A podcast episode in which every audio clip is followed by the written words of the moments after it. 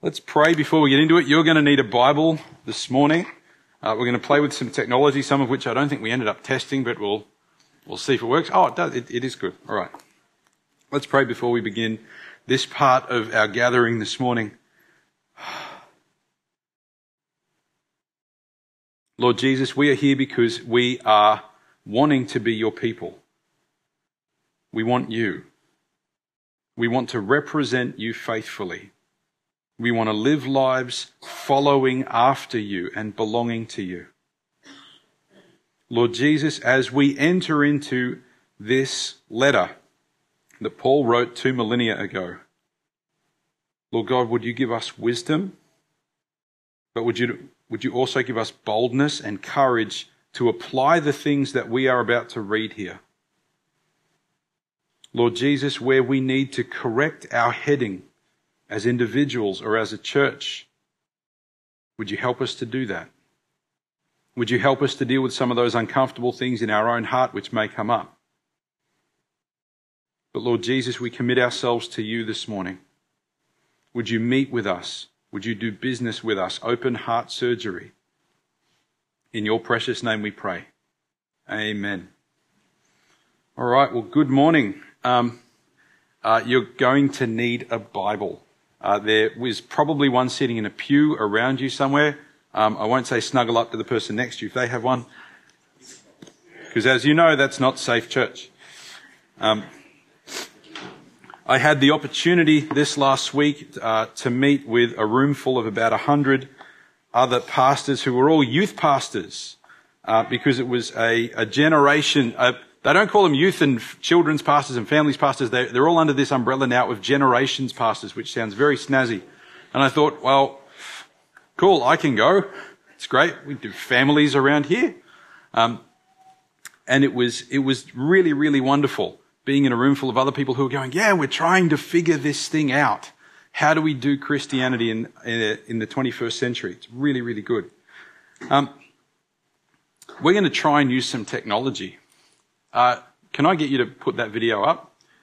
So you are here in Kerang Baptist Church, and in just a moment, as it plays, we are going to zoom out of Kerang because we are looking at Paul's letter to the Corinthian church. Is that playing at the moment, Colleen? Okay, can you press play for me? Awesome. So as we zoom out, I, we're going to do a little bit of history this morning, a little bit of geography to help us know who it is that Paul's writing to here. So as we're zooming out, who can see their house? Yep getting, getting a picture of, of where we are. All right, the swamp is always bigger than we think. And as we zoom out, you see the, uh, the three lakes coming into view there and then sort of shrinking, disappearing. Kangaroo Lake, Lake Charm, uh, eventually Lake Boga as well. Can't see the Catalina from here. And there's Victoria, and there's New South Wales, South Australia, Tasmania. You ready? And we are about to travel around the world right into the heart of the Mediterranean. And this particular church that we're looking at this morning was one of the, the city where it was was one of the most influential um, high trade, high traffic areas. So you can see Italy there. Uh, we'll look up. There's England, um, sort of Norway, Denmark, down into the African continent, the Sinai Peninsula, and then we're zooming in right there in the middle on that weird shaped blob with kind of the three fingers coming off the bottom of it which is called the Peloponnese. And that tiny little spit of land that connects them there, which we're going to zoom in on in just a moment, is where we will find Corinth. And uh, we have Sparta down the bottom. We've got Athens, which is its own empire.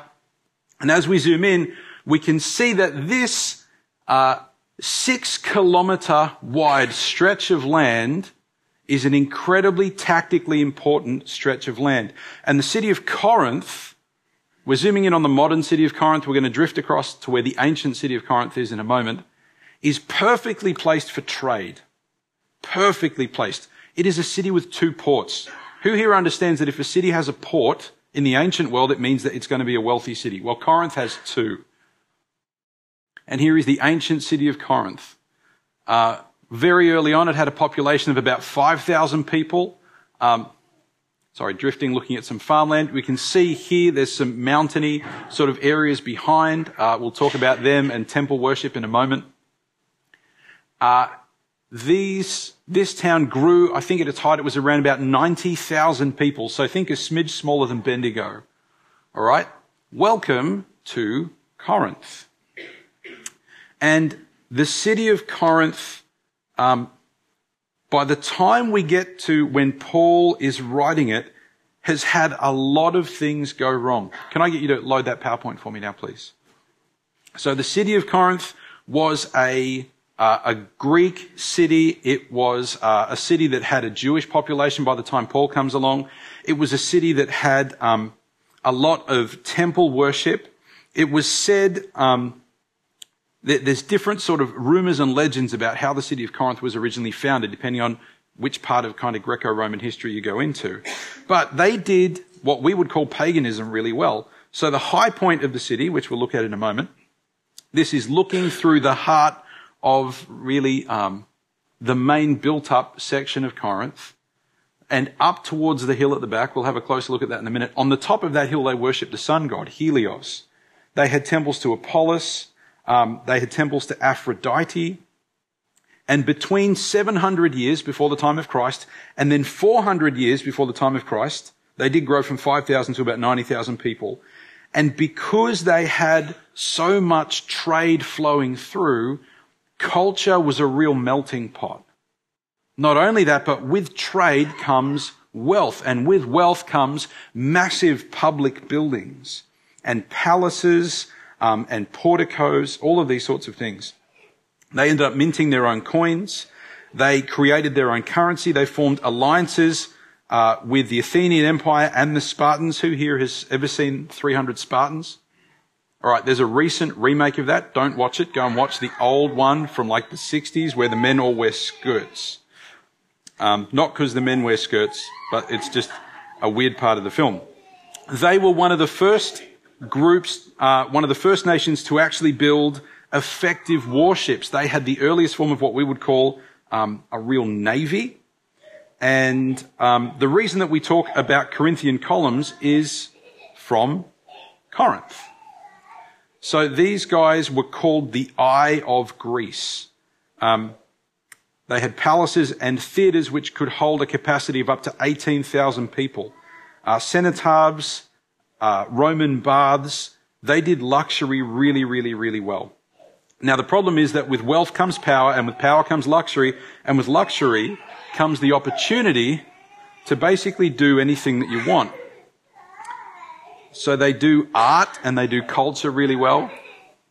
They do um, uh, a lot of statues. Even today, when you go there, you can visit these amazing facilities.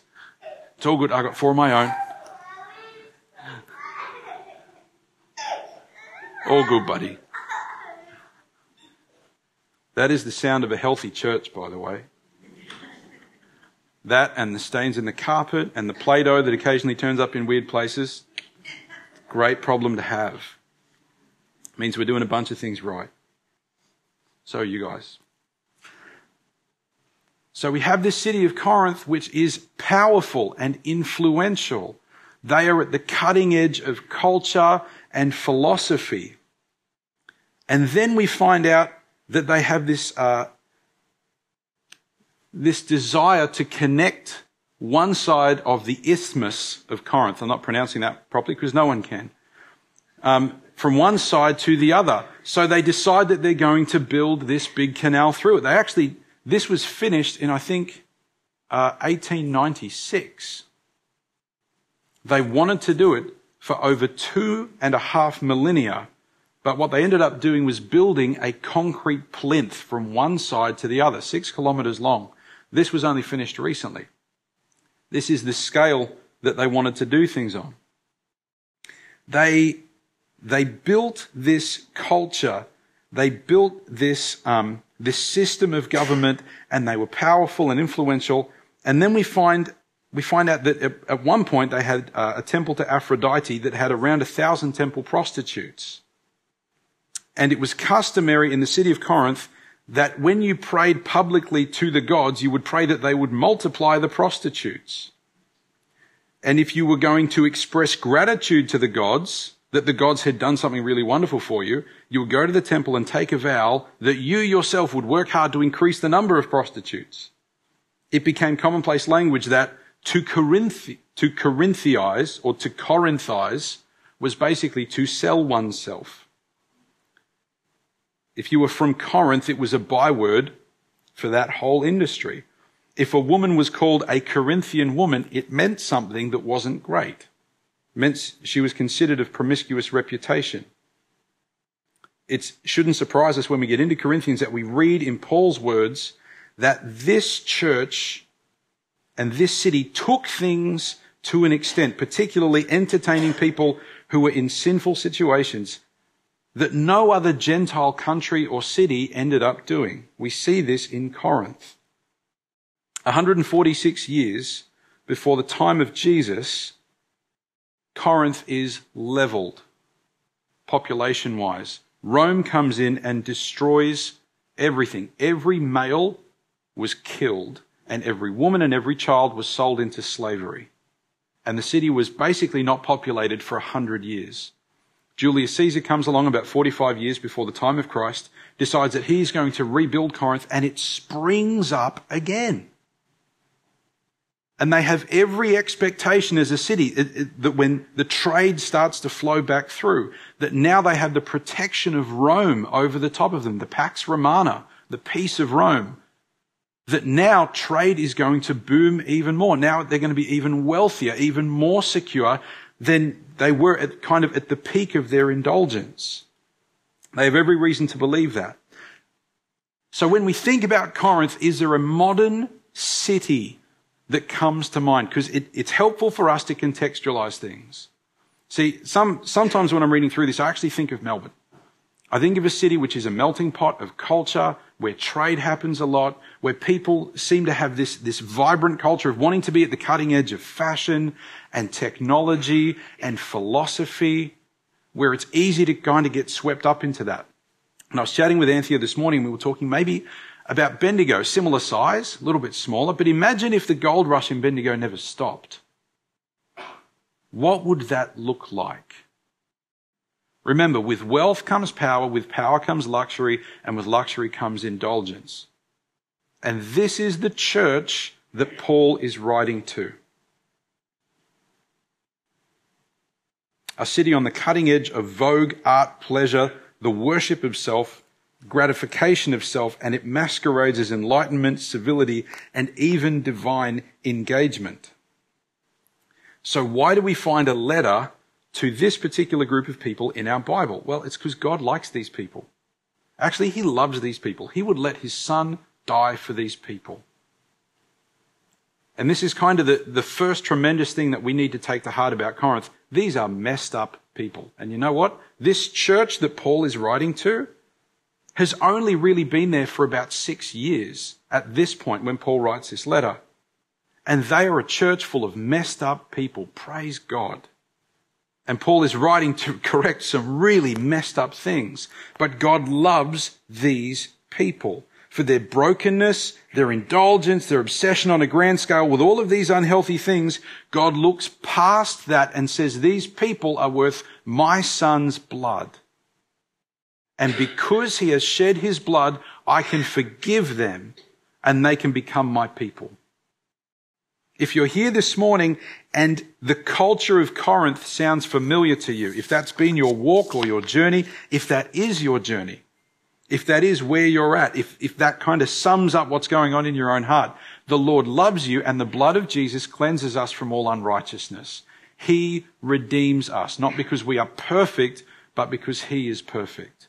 There is hope even for Corinth, there is hope even for Kerang. If God loves the people of Corinth, we need to let it sink in. God loves the people of Kerang. Are we any more or any less messed up than Corinth? See a whole lot of faces going, mm, yeah. We are people that have stuff going on. We are among people that have stuff going on. And you know what? The Son of God can atone for people here. That is how big the love of God is. You know, God is not afraid of the dark. He wasn't afraid of the dark in Corinth. He's not afraid of the dark in Kerang. And even in this corner of the world, overflowing with every expression of human craving and insecurity, the good news of Jesus takes root and it grows. Because even if you have all the wealth in the world and all the power in the world, even if you think you're at the cutting edge of culture, there is something about coming into contact with God which absolutely scuttles everything. There is something about finding out that the God of heaven has come looking for you, which undermines the value of everything else. And it's the same today as it was then. God cuts through all of the mess. So now that you have your Bible open to Corinthians, I want you to turn with me to Acts chapter 18.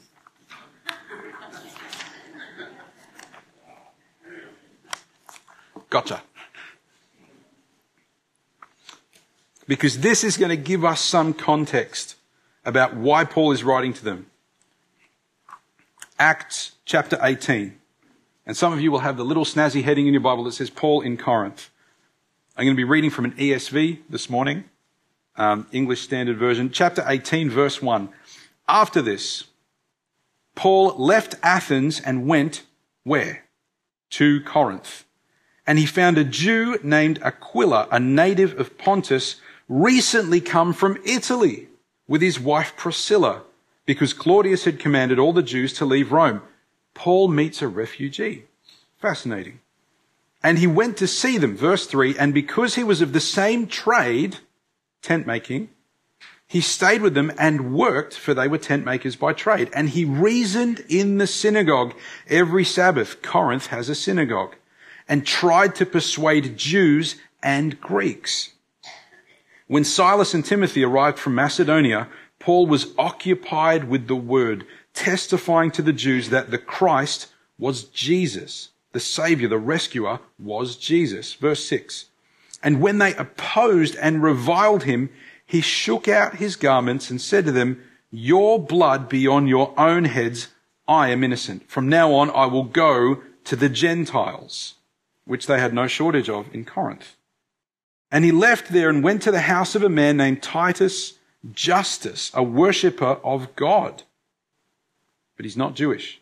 Oh, sorry. Yes, sorry. Titus Justus is. Next guy isn't. Um, a worshipper of God. His house was next door to the synagogue. Crispus, the ruler of the synagogue, believed in the Lord, together with his entire household. And many of the Corinthians, hearing Paul, believed and were baptized.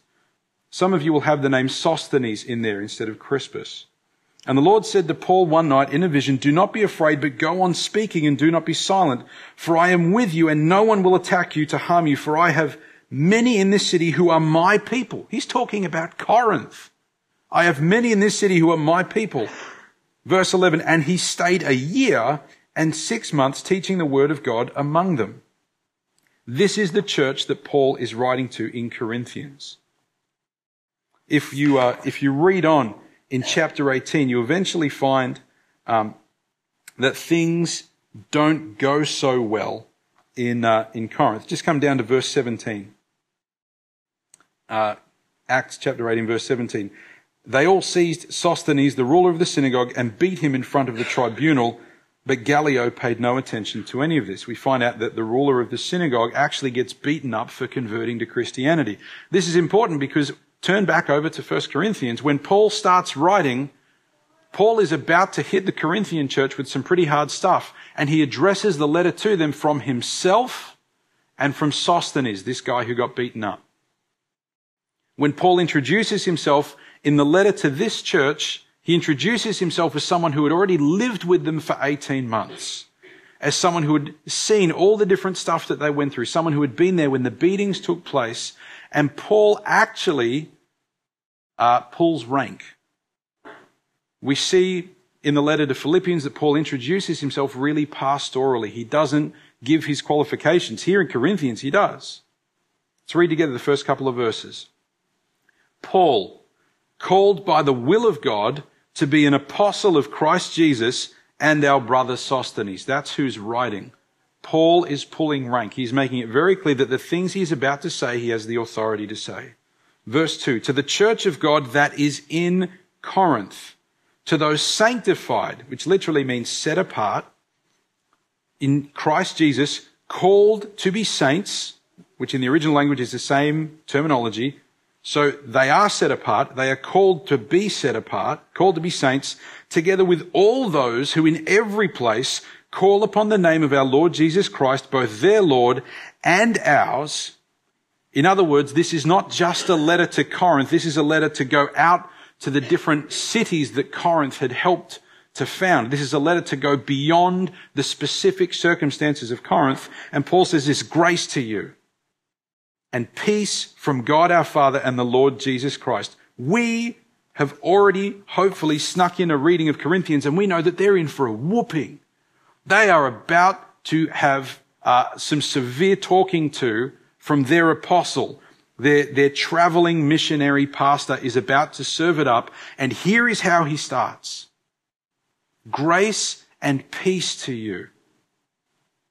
Paul does not intend for them to be crushed by God. Grace and peace. Everything he is about to write to them is to build them up. This church, when they received this letter, it would not have had chapter and verse distinctions. They would have read it in one sitting. I encourage you to try and do that this week. Might take you about an hour. Just sit and read through. Why is it a good thing that Paul is about to kind of serve up some instruction to this church? Why are we reading this? We're perfect. Come on. That was a joke. Why is it so important to Paul? He knew these people were messed up. He knew things would go wrong in the church. Why is he bothering to correct them at all? You remember when Paul was called? You know the story that he's a violent young man. He's on the way to Damascus. He's got letters to go into the synagogues and fish the Christians out. He's locking them up. He's taking them away from their families. He's shutting their businesses down. He's seizing their property. And the Lord knocks him to the ground. And what does Jesus ask him? Jesus says, Paul, Paul, Saul, Saul at the time, Saul, Saul, why are you persecuting me? And then he, he calls out in response. You remember what he says? He says, Who are you, Lord? And the Lord Jesus answers him and says, I am the one you are persecuting. We need to get this in, into our thinking. It's going to flavor everything we're about to read. That for the apostle Paul to attack the church is to attack the very hands and feet and body of the Lord Jesus Christ. That's why Paul calls the church the body of Christ. Because to attack the church is to attack Christ. It also means that if there is a church which is perfectly fine having really messed up things go on, it means that that church is basically welcoming sickness and infection and a whole lot of unrighteous things into the very body of Christ. Can you see this is a high status thing for Paul? These people would have had a choice. And it's the same choice that we have today. What do we do with Paul's words? How prepared are we to receive instruction from him? See, he writes about unity in Christ. He makes it clear that the things he is about to cover are going to affect everyone. Those who are sanctified, those who are called to be sanctified, and all those everywhere who belong to the Lord Jesus Christ. Some of the things we're going to read from Paul are specific to the Corinthian context, but they still reveal the person of the Lord Jesus Christ. They still tell us what the Lord loves and what the Lord hates, what is pleasing to him and what is despising. And we need to take those things on board. We can't just sort of cut and paste it out of the scriptures and say, oh, that was just for Corinth. It doesn't apply to me. Yes, it does. We don't have the option of saying, Paul's not writing to me. He's made it pretty clear he is. So we have a decision. Are we ready? Are we committed? Are we prepared to assess ourselves and be transformed? As much as Corinth and this tiny little six year old fledgling church was looking out at that city and going, we're supposed to be a lighthouse into the soup of Corinth. Are we prepared maybe to change gear on the way that we are a lighthouse into the soup of Kerang, Gannawarra, Victoria? Are we ready for church to change? For Corinth, it was not going to be that everyone simply did their own thing and got what they wanted anymore. They had to have a long, hard look at what sin they were tolerating in their own life and in the life of the church. They had to have a look at what pieces of culture they had absorbed and not questioned. The things that were just blending comfortably in. For Corinth, it is about to be a very, very, very bumpy ride. Praise God. Yes. Woohoo. Amen. Smuggle some Pentecostals in. It'd be good. So let me read to you again Paul's words. Grace and peace to you from God our Father and the Lord Jesus Christ. Grace and peace to you from God our Father and the Lord Jesus Christ. If you are prepared to commit as we study this book of the Bible, as we submit ourselves to the teaching of St. Paul, to being confronted, to allowing the Lord to come in and do open heart surgery, not just in you as an individual, but in us as a community of faith, then I encourage you to sit and to put an hour aside this week and read through this. And let's all be on the same page. Let's submit ourselves to the teaching of Paul, the leading and guiding and wisdom of the Spirit of God. Because you know what? What else are we going to do? I don't want to do a Corinth. well, before Paul writes them, have a read through, it'll make sense. Let's pray. Lord Jesus, we know that if we really don't want to change, no one can make us. That we can be forced into compliance and we can be coerced into maybe changing the way things look on the outside. But we know in our heart of hearts that if we don't want to do something, no one can actually touch what we want. So, Lord Jesus, I ask that you would convict us of what we actually want. Would you please bring it to our attention? Would you help us to be honest with ourselves and with you about what is going on in our heart? About whether we want correction, whether we want transformation, whether we want to be healed and released, whether we want to forgive, whether we want to part with some things that we have made welcome in our lives. Lord Jesus, would you help us? We pray for conviction. You promised that the Spirit would convict of sin and righteousness. We ask for that right now. Lord Jesus, would you sit with us this week? Would you visit us as we wake up and as we fall asleep? Would you help us to be your people? As we asked before, would you help us to be transformed? We do not want to misrepresent you. Lord Jesus, be with us. In your precious name, we ask all these things. Amen.